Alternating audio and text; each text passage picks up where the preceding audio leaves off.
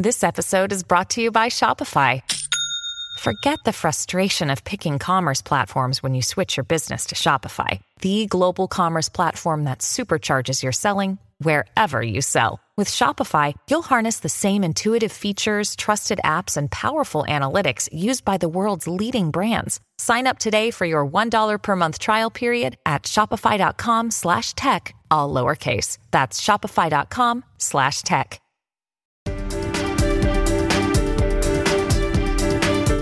Welcome to Washington Today on C SPAN Radio from Monday, February 26, 2024. The Supreme Court hears First Amendment free speech challenges to laws from Florida and Texas that restrict the ability of social media companies to moderate content on sites like X, YouTube, and TikTok. Laws that passed to address allegations that the social media companies censor conservative viewpoints. Just ahead, we'll talk about the cases with The Hill's legal affairs reporter Zach Schonfeld and hear some of the oral argument.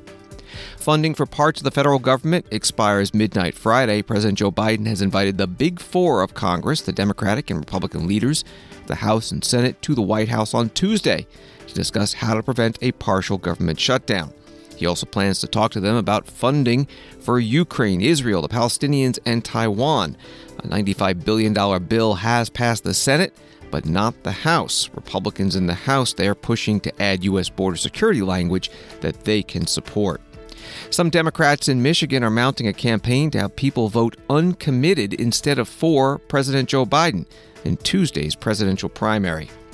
And a Pentagon internal review of Defense Secretary Lloyd Austin's hospitalization in January and why the White House and the public were not told about it and his transfer of authority for several days finds no indication of ill intent or attempt to obfuscate. We'll hear from the Pentagon press secretary, Pat Ryder. The Supreme Court heard cases from Texas and Florida today asking whether laws in those states dealing with social media content would violate social media companies' free speech rights, requiring them to put content on their sites that they object to. Joining us now to discuss it, Zach Schonfeld, legal affairs reporter for The Hill. Thanks so much for being with us. A lot of argument today, four hours worth. What did you hear? That's right. It was a lengthy argument, about four hours, which is a, lot longer than the Supreme Court tends to go. Uh, and over the course of those many hours, we saw the justices uh, really delving into what could be one of the most important cases involving the internet and social media so far uh, that we've seen go through the court system. So, at issue here are two laws, one from Texas and one from Florida, that uh, put various restrictions on social media platforms. And the goal of these were they were passed by Republican led legislatures, signed by Republican governors. In their minds, they would say uh, that social media platforms have been discriminating against conservatives. So these laws were enacted uh, to, to confront those. Uh, so today, now the justices are considering uh, whether that violates the First Amendment. And I think the basic takeaway from today over the four hours of argument is that you saw some justices saying maybe some applications of these laws might be legal, but I think you did see them expressing skepticism that these laws in their entirety uh, and applications to every platform out there on the internet uh, would be lawful. This idea of a privately owned space being a modern public square, it's not the first time we've seen this, but has it, has the online area ever been incorporated into that? It's certainly a recent line of cases that have been coming up through the court. As you mentioned, this is not the first time we've seen cases uh, coming up through the courts uh, in years past involving similar issues. In fact, at the Supreme Court this term, this is not the only case uh, that's involving uh, social media. To give you an example, later this spring, the Supreme Court's going to hear a case uh, that's about whether the Biden administration's contacts with social media companies, encouraging them to take down uh, content that the Biden administration said was misinformation, there will be a case about whether that violates the First Amendment. so certainly a lot of cases percolating through the courts, but I think among them, this could really potentially stand out because depending on how this ruling comes down, uh, this could really dictate uh, social media companies' ability uh, to remove certain content from their platforms, to remove users from their platforms, because these laws, among the various prongs of these legislation, uh, it would prevent social media companies, for example, um, from deplatforming any candidate running for public office. Uh, so a lot of restrictions that it would place on social media companies, and I think you saw the justices over these many hours of argument really expressing concerns about how do they craft an opinion that really uh, meets the moment in all of these situations with just so many different platforms across the internet that operate in so many different ways. Uh, so I think saw the justices really expressing concerns about the, just quite literally the potential widespread impact of their decision. We're talking with Zach Schonfeld, legal affairs reporter for The Hill. Sometimes the Supreme Court looks for a way not to decide a case, some off ramps. Was that discussed today? I think you saw today in, in somewhat of what was a middle ground. As I was saying before, I think you saw the Supreme Court. You saw a lot of justices expressing concerns about some of the requirements that this would put on traditional social media platforms, things like your Facebook news feed, for example, uh, and requirements that would prevent social media platforms from prioritizing certain content or, uh, you know, taking off certain content from your news feeds. Uh, I think you saw some justices expressing concerns about uh, the uh, about the laws there, um, but I think you also saw at the same time the justices not necessarily looking for a ruling that would be a full-throated approach one way or the other, because whereas you saw justices expressing concerns about things like your Facebook news feed, your Instagram feed, they seem to be separating that out a bit from other internet services. For example, there were some justices who seemed to differentiate uh, email accounts and instant messaging services, saying that those potentially legally uh, should be treated a little bit differently. Uh, so I don't know if I would necessarily describe it as an off ramp. That being said, I would not be surprised uh, when this ruling comes down uh, if it is not, you know, simple one way or the other. Uh, this, these laws are t- entirely constitutional uh, or should be entirely struck down. I think there's a potential for some middle ground here. And finally, can you see a unanimous decision coming out of this, or were they split? You definitely saw, I think, some justices agreeing on, on some points of this argument. Uh, so, for example, you know, one of the things that, that have come up in these cases is is the posture of this case. One, the challenge uh, that was brought in Florida uh, was brought was called a facial challenge, meaning that uh, the internet trade groups that uh, filed this lawsuit they were seeking to take down this law and strike it down on its face and strike it down as invalid uh, entirely. And there are some justices on the court, like Clarence Thomas, for example, who for many years have cast doubt about litigants' ability to just do that in the first place. Uh, so I think you could see potentially some splits uh, on some of in terms of how to deal with the procedural posture of this case. Um, but at the same time, I think you also saw justices in both ideological camps at times expressing agreement. You saw justices uh, conservative justices building on uh, liberal justices today uh, as they seem to, to really search for an answer here, like I said, that potentially would get them to sort of a middle ground. Uh, so I also would not shock to be seeing when this decision comes down. Uh, I would uh, not be surprised if this decision is not that straight six to three ideological ruling that we might be used to. Zach Schonfeld, legal affairs reporter for The Hill. Find his stories at thehill.com and on X at Zach A. Schonfeld. Thank you very much. Good to be with you. And now some of the oral argument from the first of the Supreme Court cases today, Moody v. NetChoice. Moody is Florida's Attorney General Ashley Moody. NetChoice is a trade association of online businesses. Here is the Florida Solicitor General, Henry Whitaker, questioned by Chief Justice John Roberts and Justice Elena Kagan. Is there any aspect of uh, social media uh, that you think is protected by the First Amendment? Uh, Yes, Your Honor. I can, I can certainly imagine uh, platforms that would be subject to this law that would have would indeed have First Amendment rights. I mean, we point out in our brief that when we think that if you had a, an internet platform that indeed had a platform driven message, was selective on the front end, Democrats.com, I think that would be a very different kind of analysis compared to a company like Facebook or YouTube, who is in the business of just basically trying to get as many eyeballs on their site as possible. Well, why is it different? Um, you, you, know, when we talked, when we had the parade case, we said they don't have a lot of rules, but they have some rules, and we're going to respect the rules that they do have, even though they let a lot of people come in. they don't let a few people come in, and that seems to be quite important to them. And similarly here, I mean, uh, Facebook, YouTube, these are the paradigmatic social media companies that this law applies to. And they have rules about content. They say, you know, you can't have hate speech on the site. They say you can't have misinformation with respect to particular subject matter areas. And they seem to take those rules. I mean, you know, somebody can say maybe they should enforce them even more than they do, but they do seem to take them seriously. They have thousands and thousands of employees who are devoted to enforcing those rules.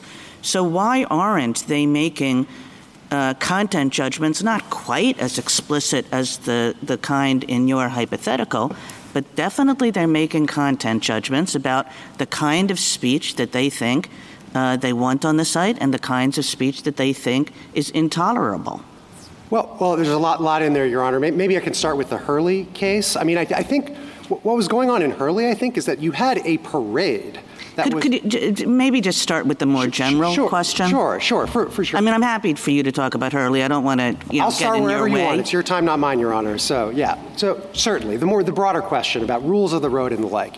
Uh, common carriers have always conducted their businesses subject to general rules of decorum. I think the fact that the platforms have these general rules of decorum, the fact remains that upwards of 99% for all that content moderation that's really a product of the fact that they have so they host so much content but the fact remains that 99 upwards of 99% of what goes on the platforms is basically passed through without review. Yes, they have spam filters on the front end and the like, and that's but, not. But that one percent seems to have gotten some people extremely angry. You know, the one percent that's like, we don't want well, anti-vaxxers on our site, sure. or we don't want insurrectionists on our site.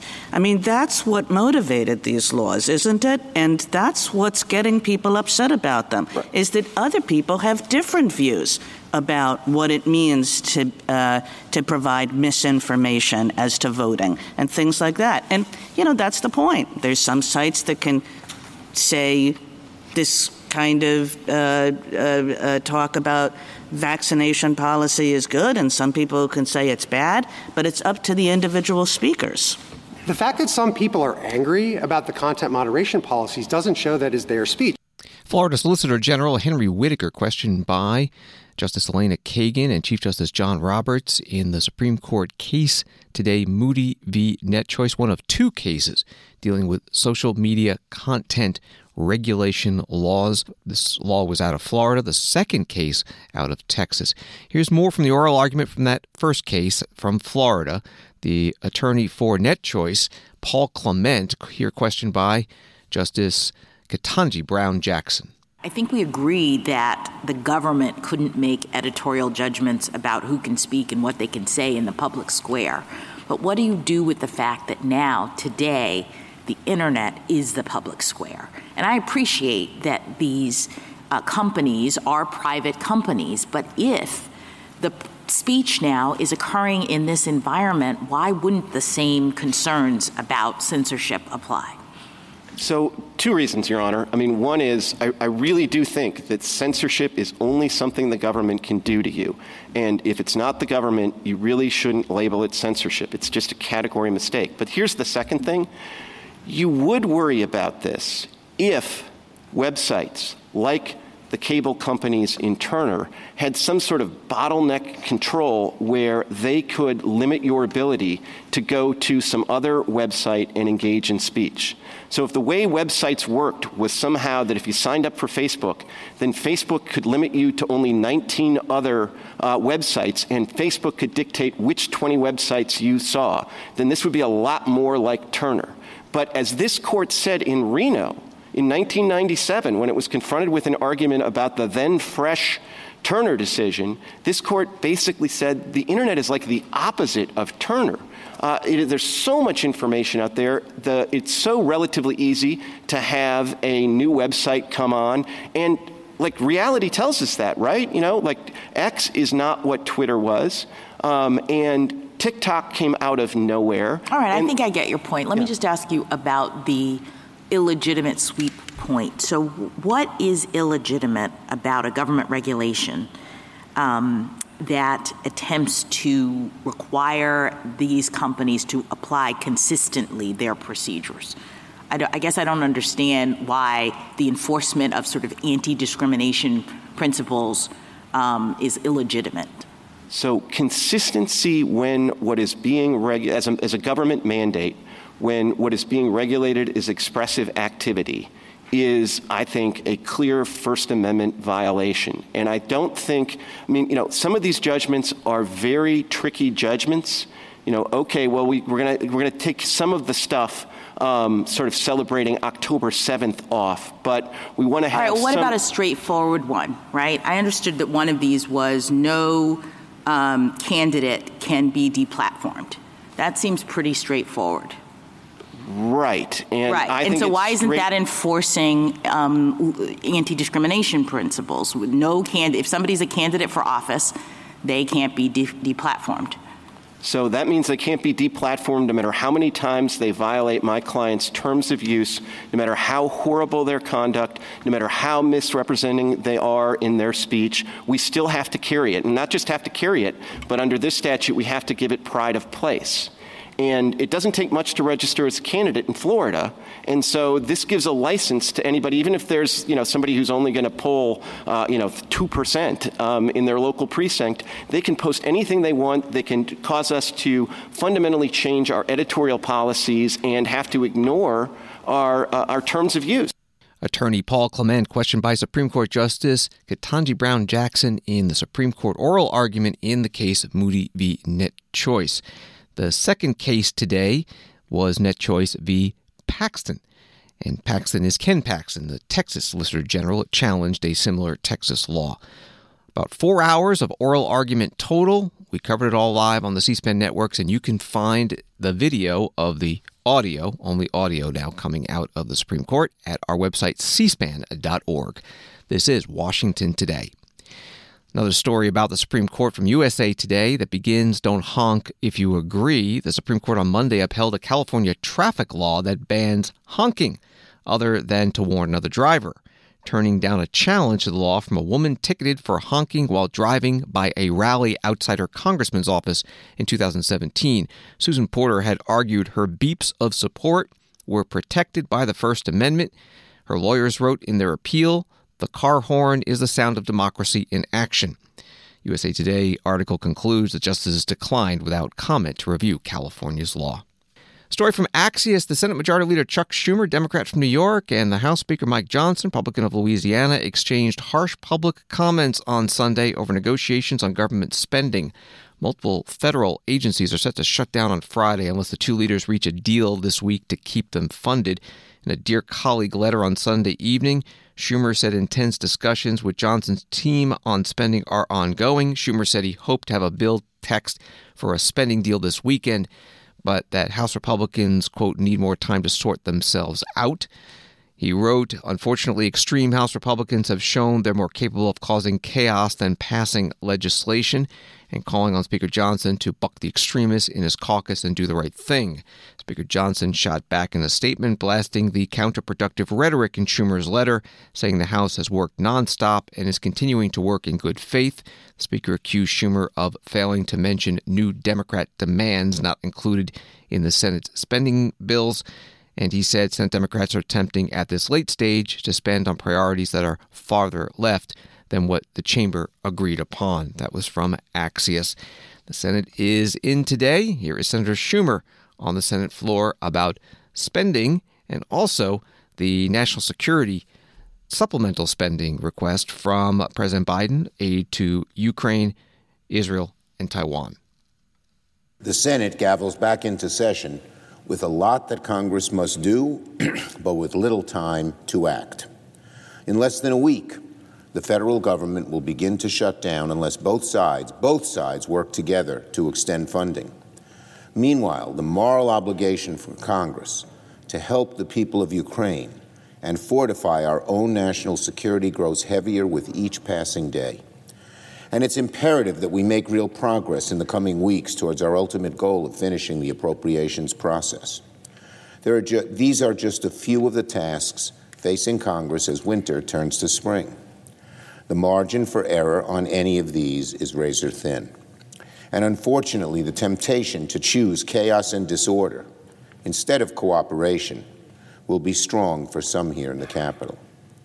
By now, it is clear that when serious minded Democrats and serious minded Republicans engage each other with a desire to get things done, with a desire to get to yes, good things happen, even in divided government. We avoid shutdowns. We invest in the American people. We make our country stronger. The Senate ended the last work period with a powerful example of bipartisanship by resoundingly 70 votes passing the National Security Supplemental. It wasn't easy to get it done, but now that we succeeded, it should serve as a model for both chambers moving forward. Over the recess, negotiators in both chambers continue the difficult work of the appropriations process. While we've made some good progress on a number of fronts, unfortunately, our House Republican colleagues are still struggling to figure themselves out. There's a lot of uncertainty over the, how the House will proceed in the coming days. So, I ask all senators to keep their schedules flexible. Senate Majority Leader Chuck Schumer, Democrat from New York, on the Senate floor. The House is not in session for legislative business today or tomorrow. Members return on Wednesday. Congressman Warren Davidson, Republican from Ohio, posting on X The House Republican Conference needs to unite to do what we said we would do. One, cut spending, fund the government as current law requires at the Fiscal Responsibility Act levels. Two, secure the border attach policy to force acceptance or negotiation by the Senate and Biden administration. Surrendering now while promising to fight later was never going to work, and now it has been proven again. Hashtag deeds, not words. That was the post from Congressman Warren Davidson, and he attached a bit of his interview on Fox News. Do you expect a partial shutdown on March 8th? Uh, good morning, Maria. Well, I certainly hope not. I think, uh, unfortunately, the probability is 0.01%. I, I, I doubt that uh, my colleagues will unite to, to really do what I think we should do, which is prioritize funding our own government and, frankly, securing our own border. And the only way we're going to get that is if we send over something that does fund our government at the levels agreed to in the Fiscal Responsibility Act. That passed two thirds of the House, two thirds of the Senate. Joe Biden signed it.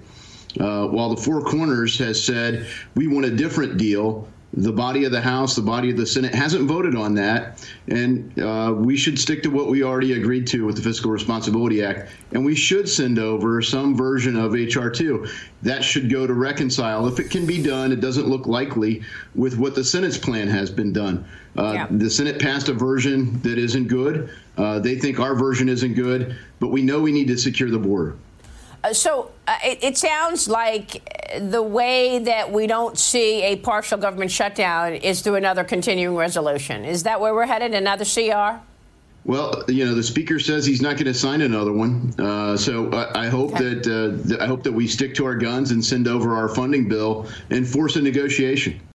Congressman Warren Davidson, Republican from Ohio, interviewed by Maria Bartiromo on Fox Business today. White House says that President Joe Biden will be traveling on Thursday to the U.S. Mexico border, Brownsville, Texas. It's the same day that Donald Trump, former president and Republican presidential candidate this year, will also be at the border. He'll be in Eagle Pass, Texas, about 300 miles away. President Joe Biden has invited the Four Corners, Big Four, bipartisan congressional leadership, House and Senate, to the White House on Tuesday to discuss government funding and the president's $95 billion supplemental spending bill to aid Ukraine, Israel, the Palestinians, and Taiwan. It's passed the Senate, it's not come up in the House for a vote. The White House Press Secretary Karine Jean Pierre answered questions about this meeting in an Air Force One news conference. What is the president's uh, idea of success coming out of that meeting? I mean, he's had these lawmakers over the White House previously and has not moved the ball on the supplemental. You know, what is he hoping to get out of it tomorrow? We've done these types of uh, meetings before, and it has moved the ball, right? As you know, with the deal as it relates to the budget, uh, when we were dealing with the debt ceiling, it moved that. It, we were he was able to move that ball forward. Look, he was able to move the ball forward in the Senate to get a bipartisan negotiation on the border a security deal. That was rejected, obviously, by Republicans because of the last uh, president and uh, President Trump, to be exact, and what he was able to do. Obviously, putting politics over the American people, and but also what we were able to do on the Senate side is get uh, removing the border security was able to get a national security supplemental that passed out of the Senate, Senate 70 to 29. It passed out of the Senate. Now it needs to go to, to the House. So we have seen uh, some movement. We have seen the president's leadership on this. Look, what the president wants to see is we want to make sure that the, the, the national security uh, of the American people gets put first, right? It is not used as a political football, right? We want to make sure that gets done. And we also want to see that you know that, that the government does not get shut down. It is a basic, basic uh, priority or duty of, of uh, Congress is to keep the government open. So that's what the president wants to see. He'll have those conversations. Obviously, not going to get ahead of the agenda uh, for that the president's going to, you know, of, of, the president what he's going to discuss. Uh, but these things are incredibly important. The White House Press Secretary Karine Jean Pierre speaking to reporters on Air Force One. They were all flying from Washington up to New York. The White House says that the president has campaign meetings in New York. Also, he plans to tape an appearance on NBC's Late Night with Seth Meyers. It marks the 10th anniversary of that show, and they note that then Vice President Joe Biden appeared on the first episode February 2014. Also, regarding Ukraine funding, Hungary's parliament has voted to ratify Sweden's application to join NATO, the last of NATO's 31 members to do so. It will take a few more steps within Hungary's government to make it official. More about U.S. government funding deadlines. We spoke with Reese Gorman, politics reporter for the Daily Beast, on this morning's Washington Journal on C SPAN. So the first deadline is March 1st. So they have four bills that are going to be that are going to expire on March 1st. So they really have not started passing any of those bills. We have not seen what those bills will look like. They have a top line spending number agreed to, but they still have to work out what exactly is going to be in those bills. That was we were supposed to see that yesterday. That got pushed back. Senator Chuck Schumer has blamed House Republicans um, for the reasoning of this. They've, he's blamed it for the delay. Um, John, Mike Johnson, the speaker, has pushed back on that, saying that Schumer has been playing politics with all of this. Um, but in the end of the day, I mean, House Republicans are pushing for these conservative policy riders, which would be p- policy attached to government funding. And when you only have half of one branch of government, you're not really always going to get what you want. And so that's kind of the push and shove going on right now. Expecting to see something soon because, I mean, they do have to start passing it when they come back on Wednesday. Otherwise, it's going to be a big issue, and we're probably going to see somewhat of a short shutdown if they don't release some bills soon. I was going to say, is there a plan A, a plan B, and other plans in the works in order to keep that from happening? I think the main plan right now would likely be a minibus, which would be these three or four bills wrapped up into one, and they vote on them at one time. I mean, to vote on four individual appropriations bills is just unrealistic given the time frame from now to March 1st. Um, another possibility is just another short-term continuing resolution, which Mike Johnson did kind of raise on the a conference call last Friday with members. Um, they, they maybe will do a continuing resolution just to push it down just a little bit to give them time, while also pass just a handful of bills this week. We'll see if that plays out. I guess the other possibility is a shutdown. That's always another option.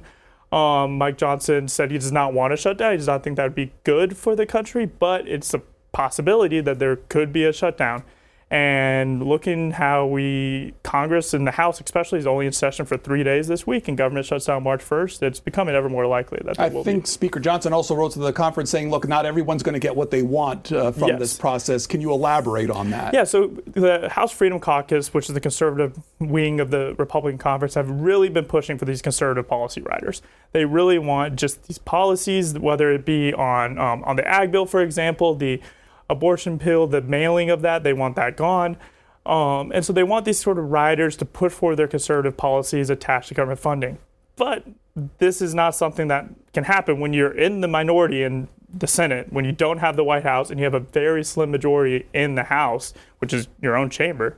And so that's really where he was kind of elaborating that they are not going to get everything they want because they some people want this and even some moderates in their conference don't want everything that the conservatives want.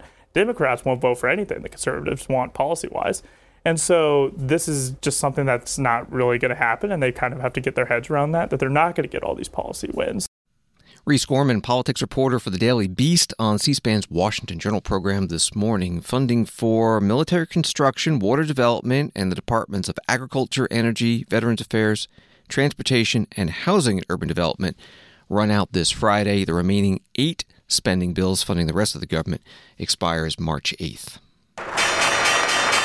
Wall Street today, the Dow down 62, Nasdaq down 20, S&P down 19. From Associated Press, the Federal Trade Commission sued to block proposed merger between grocery giants Kroger and Albertsons, saying the $24.6 billion deal would eliminate competition and lead to higher prices for millions of Americans. The FTC filed a lawsuit in U.S. District Court in Oregon. It was joined by the attorneys general of eight states and the District of Columbia. Together, Kroger and Albertsons would control about 13% of the U.S. grocery market. By comparison, Walmart controls 22%, according to JP Morgan analyst Ken Goldman. Both companies said that they will challenge the FTC in court. That was reporting from Associated Press. From Bloomberg News, advanced semiconductor companies have requested more than double the amount of available federal funds for projects in the U.S., Commerce Secretary Gina Raimondo said, referring to a program designed to bring chip manufacturing back to American soil. Leading edge firms, which include Intel Corporation, Taiwan Semiconductor Manufacturing Company, and Samsung Electronics Company, are seeking more than $70 billion from the 2022 CHIPS Act, Raimondo said Monday in remarks at the Center for Strategic and International Studies in Washington. That was the story from Bloomberg. C SPAN covered this event. Here's part of her speech. By the end of this decade, by 2030, the United States of America will be the only country in the world where new chip architectures can be invented in our new research labs, including those funded by the NSTC.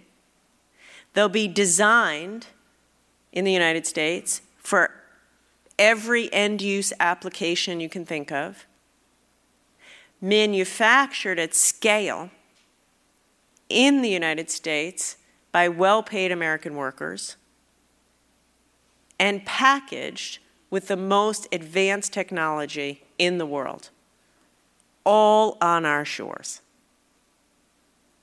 And engineering schools all over the country will be pumping out more engineers and technicians trained specifically for the chips industry. We're going to make building hardware sexy again. How about that? Doesn't that sound fun? We need computer scientists to build software. We want those LLMs built in America. But how about making the hardware right here in America with a dignified, decent, high paying job? Commerce Secretary Gina Raimondo at CSIS, the Center for Strategic and International Studies in Washington, D.C. Washington Today continues in a moment. This is Rachel from C SPAN's podcast team, along with my colleague Nate. Join us as we celebrate C SPAN's 45th anniversary and our inaugural Founders Day campaign. It all started as a bold experiment on March 19, 1979, when C SPAN first brought coverage of the House of Representatives into living rooms across America. Let's celebrate C SPAN's visionary founders who believed in offering unfiltered access to the inner workings of our political process. From Congress to the White House to the courts and beyond, C SPAN has documented history unfolding without commentary or spin for over four decades. Help us keep it going.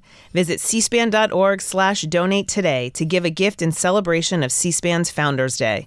Your donation honors the original vision of C-SPAN's founders and helps to advance our mission for years to come. Make your donation today at cspan.org slash donate. Thank you. Welcome back to Washington Today, available as a podcast on the C SPAN Now mobile app, which is free and wherever you find your podcasts. Republican National Committee Chair Ronna McDaniel, writes Associated Press, will leave her post on March 8th, having been forced out of the GOP's national leadership as Donald Trump moved towards another presidential nomination and asserts control over the party. McDaniel announced her decision in a statement on Monday morning. She wrote, I have decided to step aside at our spring training on March 8th in Houston to allow our nominee to select a chair of their choosing. The RNC has historically undergone change once we have a nominee, and it has always been my intention to honor that tradition. The AP article continues the move was not a surprise. Trump earlier in the month announced his preference for North Carolina GOP chair Michael Whatley, a little known veteran operative focused in recent years on the prospect of voter fraud to replace McDaniel. Trump also picked his daughter in law, Lara Trump, to serve as committee co chair. Again, that was from AP. Donald Trump is being challenged by Nikki Haley for the Republican presidential nomination, and she spoke today about Donald Trump and the RNC at a news conference in Grand Rapids, Michigan, before a campaign rally and ahead of Tuesday's presidential primary in that state. Look at what's happening at the RNC. The idea that they would be choosing a chair and a director before a primary is over is a massive control move by Donald Trump. The idea that there is a resolution out there in the RNC saying Donald Trump can't use this, the RNC, for his legal slush fund, and he's upset that that was proposed, tells you everything you need to know.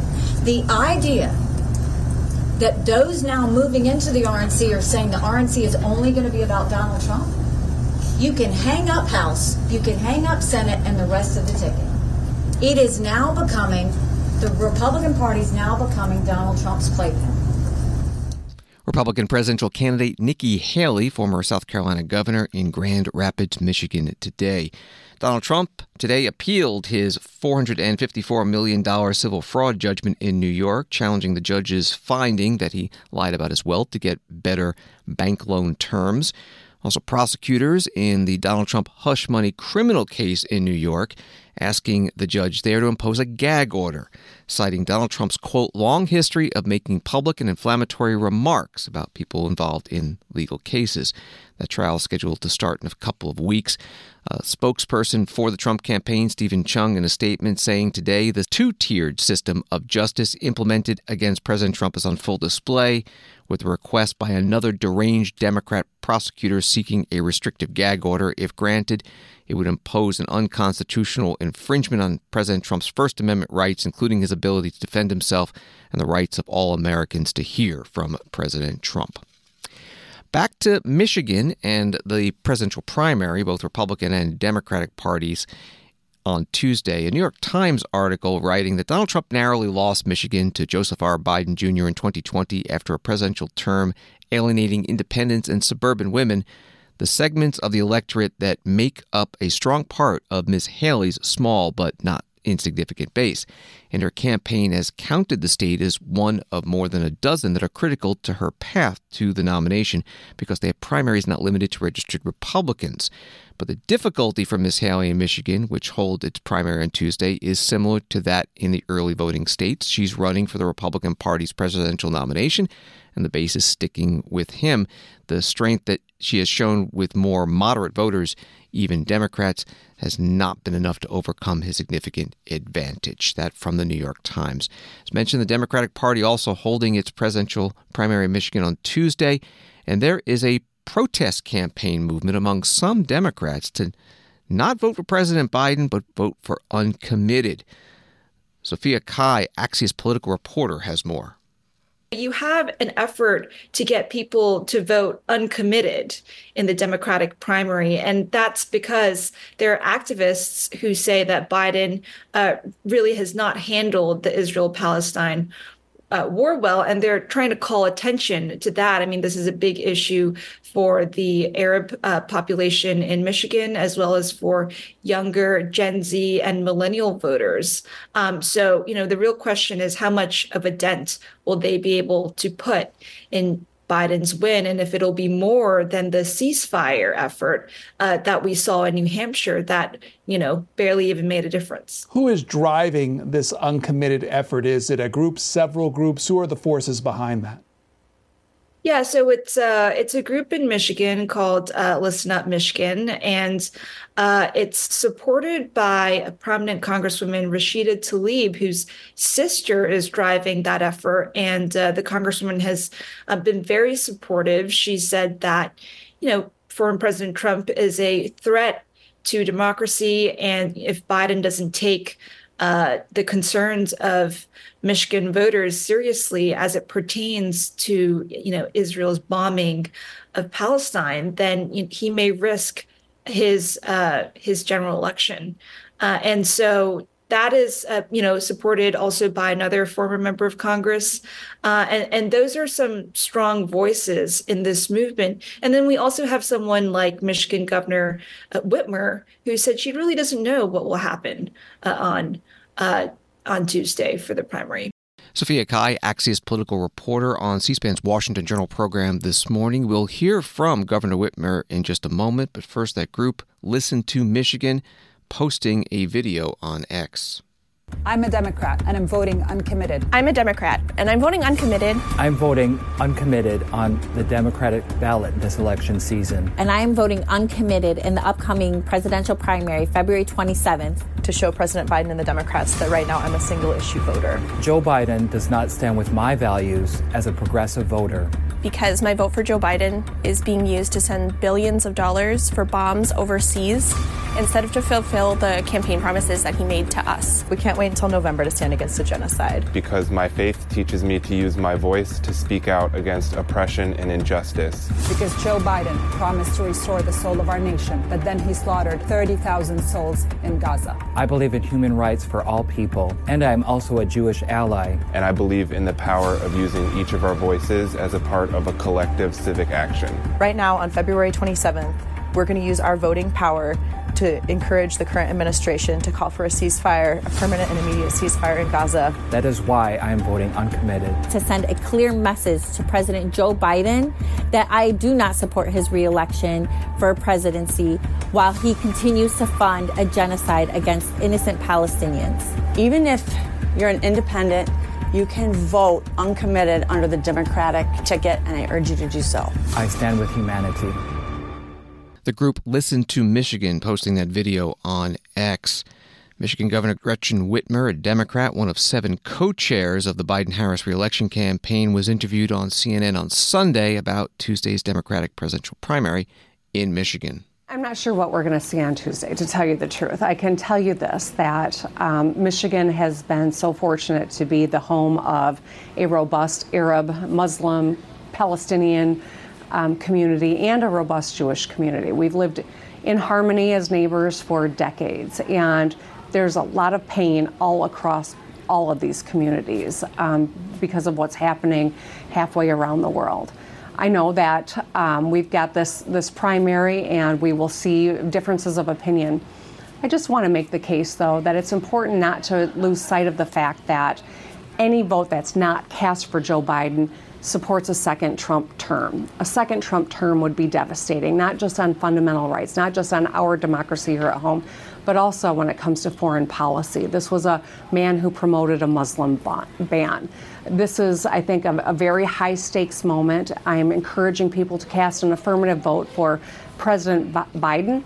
Michigan Governor Gretchen Whitmer, Democrat and co chair of the Biden Harris reelection, interviewed on CNN on Sunday. From Associated Press, an active duty member of the U.S. Air Force has died after he set himself ablaze outside the Israeli embassy in Washington, D.C., while declaring that he, quote, will no longer be complicit in genocide. The 25 year old airman Aaron Bushnell of San Antonio, Texas, died from his injuries, the Metropolitan Police Department said Monday. That was Associated Press. This came up at the Pentagon briefing with the press secretary Pat Ryder and Air Force Major General. Yesterday, an active duty service member set himself on fire in front of the Israeli embassy in protest of U.S. support for Israel's operations in Gaza.